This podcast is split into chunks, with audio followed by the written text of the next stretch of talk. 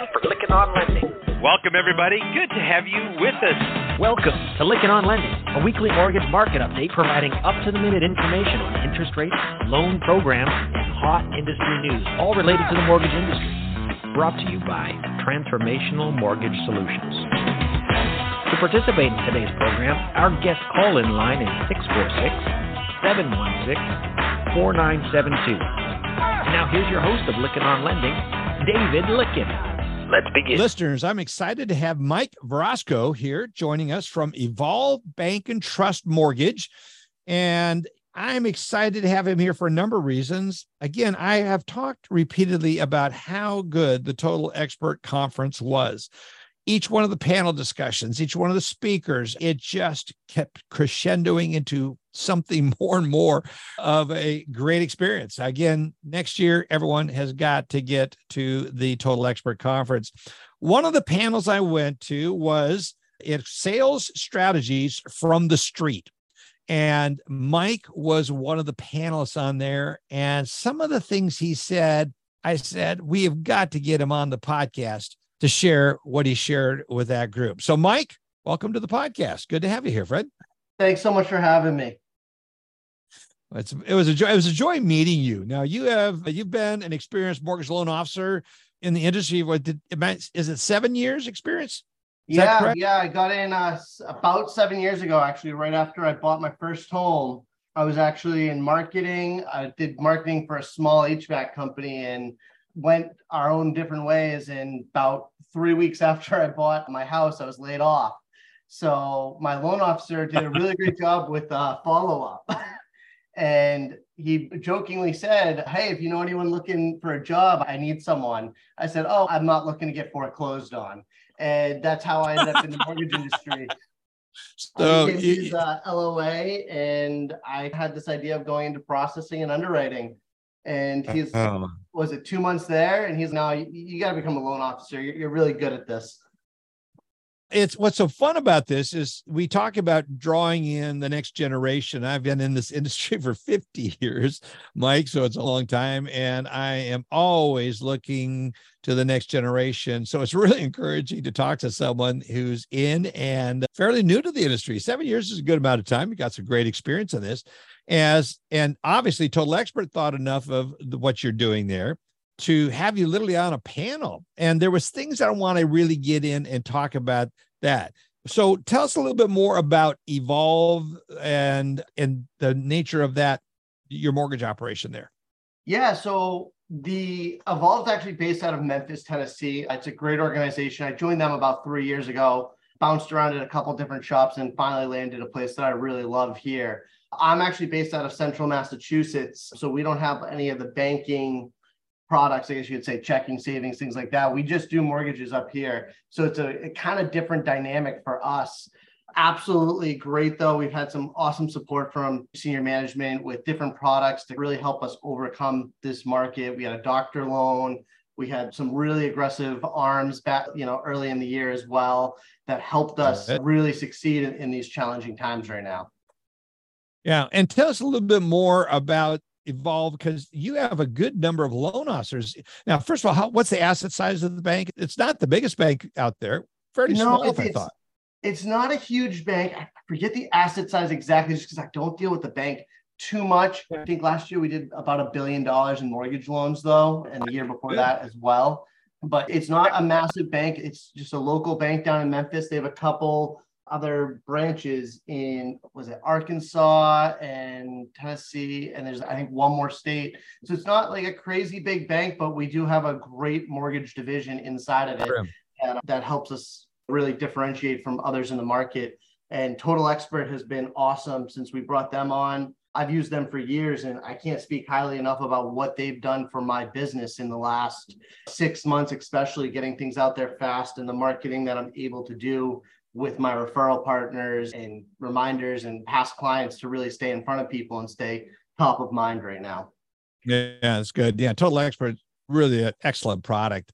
And uh, what you're doing, I share part. I want you to share part of the story about the bank because we have a number of community banks that are listening to our podcast and they're should we expand the mortgage division should we go out of our state should we go and i, I think you guys are a great testimony to the fact that yes you don't have to be the biggest bank. You could have a very good income from a mortgage division if it's run properly and you guys do run yours properly. And i think that's encouragement to any community banker listening to this podcast. I know it may sound like a threat to the IMBs out there because you do have some advantages when it comes to creating products. Now, I to the IMBers that are listening to this, independent mortgage bankers. When I say IMBers, independent mortgage bankers, most of you know that, but we do have some people new to the industry, so I don't want to confuse them with another term here.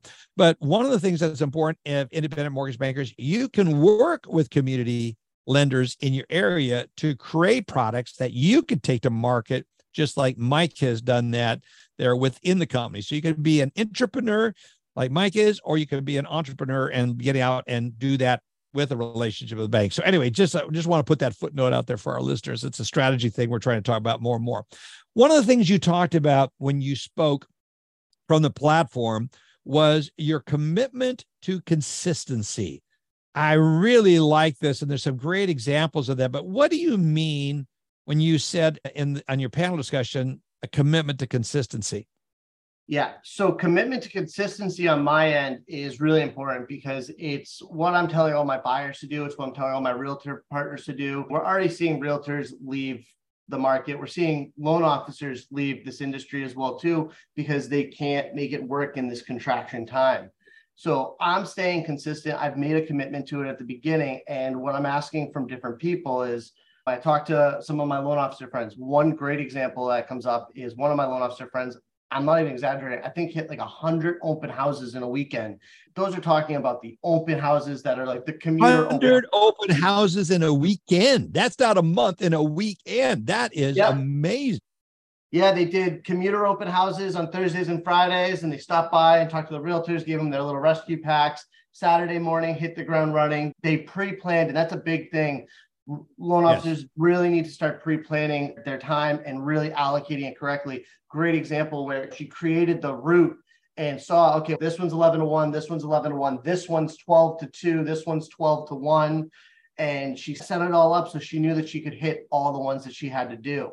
When it comes to a loan officer, that's one of the best commitment to consistency stories that I know for a loan officer. But I tell this to my realtors, to my clients, and my clients, the big one is Fourth of July weekend. That was a great weekend for me. I got a couple offers accepted. You know why? Because my clients were out there shopping. My clients were out there hitting the open houses. Everyone else was at barbecues. They were staying consistent in their effort to buy a house. That was their goal, and they stayed committed to staying consistent and going to those open houses. They didn't care rain, shine, Father's Day weekend, Mother's Day weekend, Fourth of July. All whenever people are starting to back off, or even when rates are going up, as the rates are going up, people are going to start getting on the sideline and they're going to wait for the rates to come back down. Rates come back down, everyone floods the market again. And now you're in a multi bid situation. You have a better likelihood when people are sitting on the sidelines. And that's what I'm noticing when my clients are getting offers accepted. It's because they're consistent and they're out there and they've really made a commitment that this is a goal that they really want by the end of the year.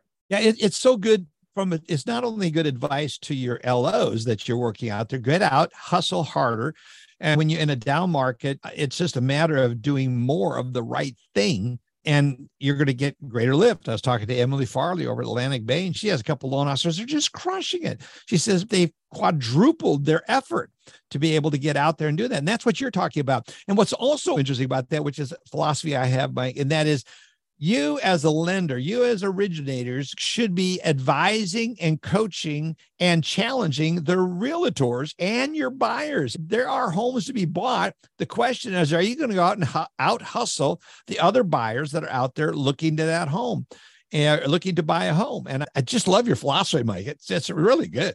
It's, it's the best advice because here's the other thing too. I was just at a panel with a bunch of realtors this week and they were all talking about some of the crazy things they're doing to get offers accepted. And I'm like, wait, you're doing non-refundable EMDs, you're doing crazy appraisal gaps. I'm like, I literally have a, a home inspection, 30 day close, FHA offer accepted. And they go, How'd you do that? And I go, I just listened to what the seller needed. And it, it just baffles me that there's so much craziness going on and you could still get your offer accepted in a normal time frame without doing these crazy things right now.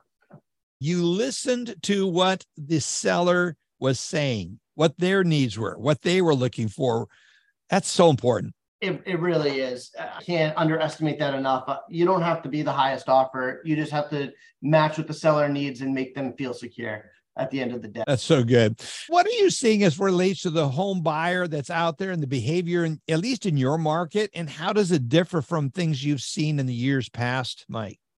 So the buyers right now in my market are behaving really weird because I'm in central Massachusetts. I always say this we're very well insulated because of Boston. So as things slow down in other markets, we're still seeing uh, huge lines at open houses. We're still seeing multiple offers 10, 15, 20.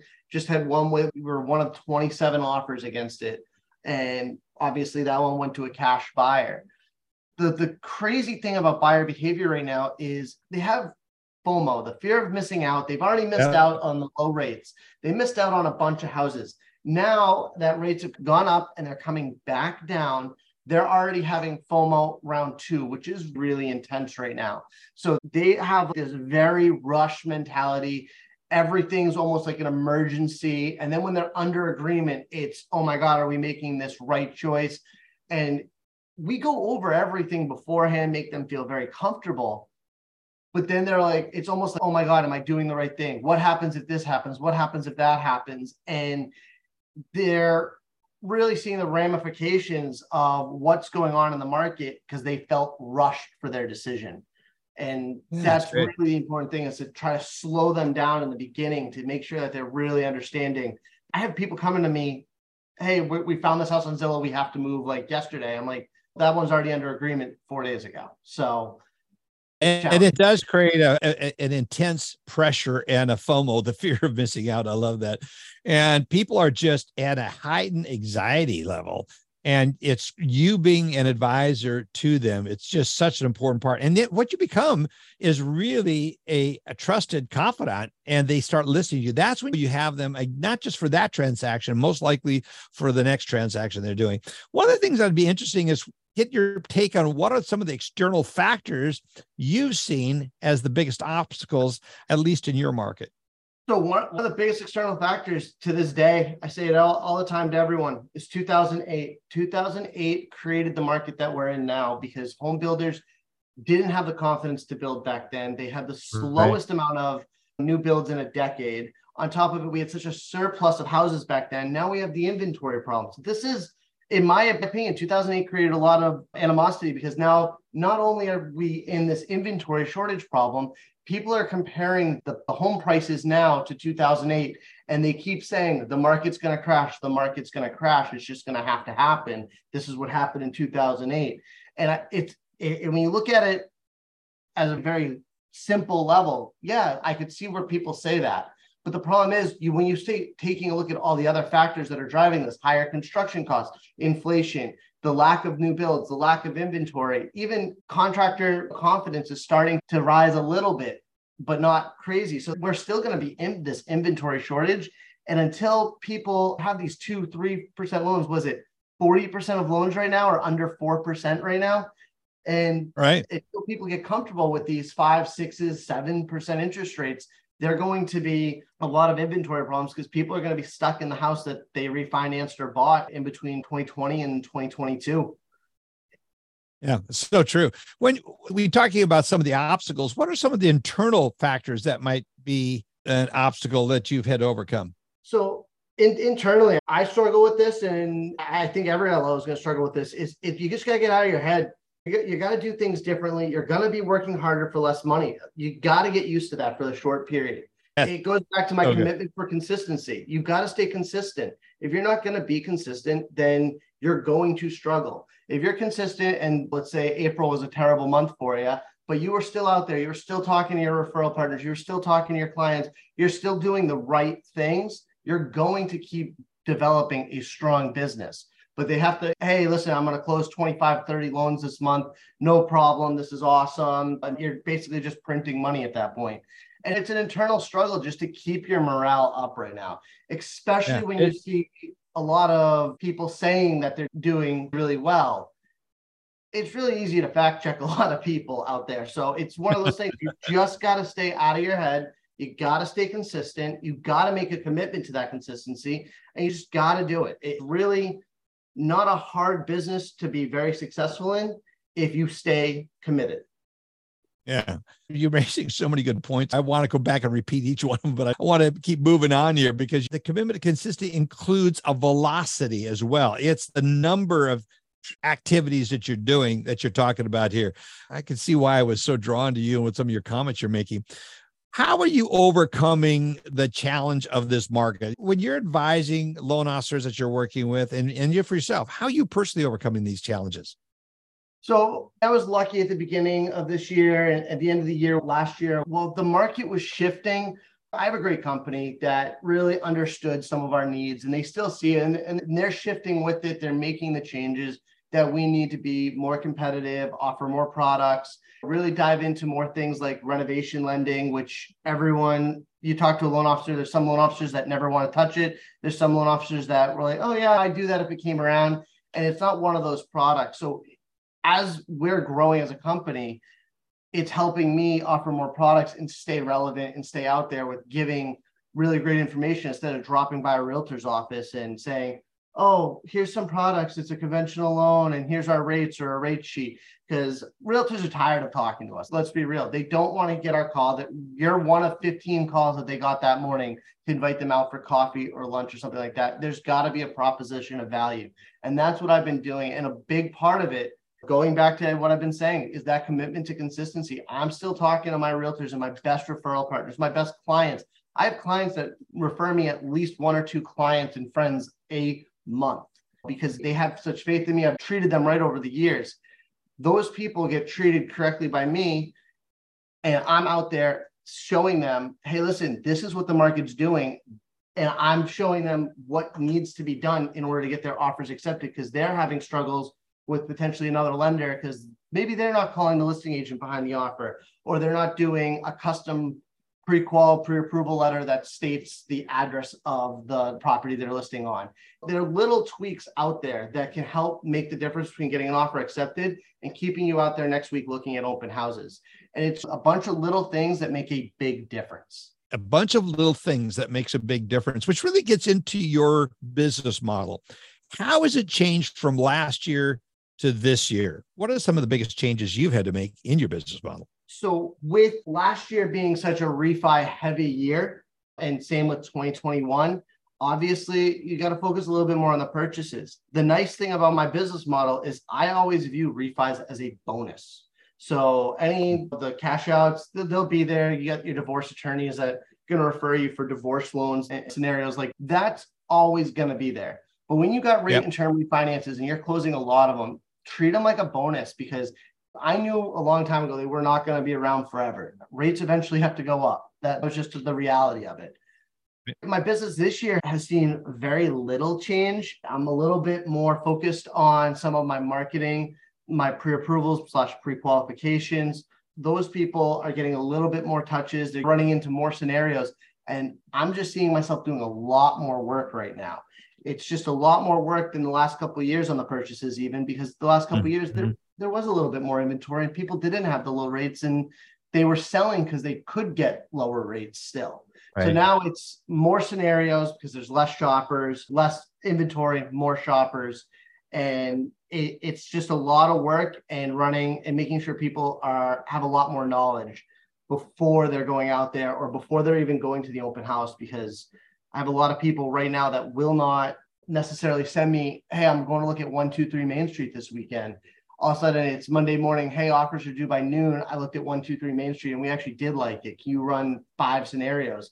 And then it's me getting on the phone. Monday mornings are crazy.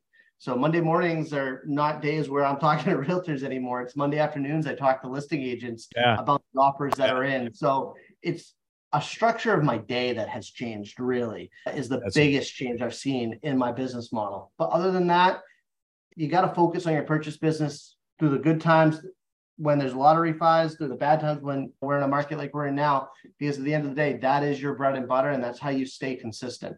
with your income. So let me ask you this question because where I want to go is I want to talk about how you're using Total Expert.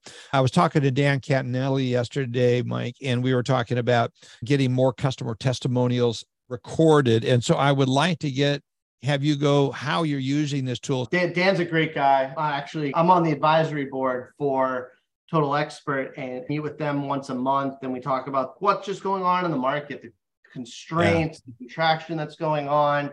And Total Expert has really been an amazing job at helping me out. I've used it before at other companies. And now that we have it here, we got it here a couple months ago and I absolutely love it. I use a lot of different features with it. I use their journeys and their campaigns. I love the grouping. So I have all my clients, old school, A plus clients, B clients, C clients.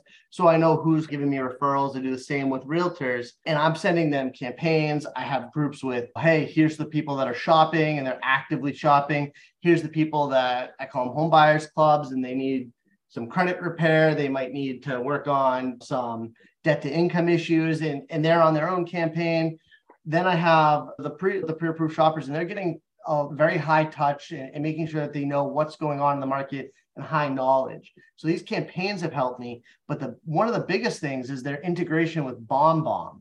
Absolutely oh, yeah. love BombBomb because I can just send a quick video out. I see who's watching it, how long do they watch it? Do they watch it to completion? Do they only watch 10% of it and shut it off? And that's how I know if I'm creating engaging content because everyone talks about content out there and you need that, you need content with intent. You can't just put out saying, oh, yeah, hey, think of me for your mortgage needs or happy 4th of July, think of me for your mortgage needs. It's got to be a little bit more subtle, a little bit more genuine posts. And it's really helped me change the way that I do some of my videos and some right. of my newsletters or email campaigns because I can actually get that data and see, okay, this email got me 15 unsubscribes or something. Okay, what did I do wrong in that to create mm-hmm. so many unsubscribes when my average is only one or two? Because maybe they just don't want in my emails anymore.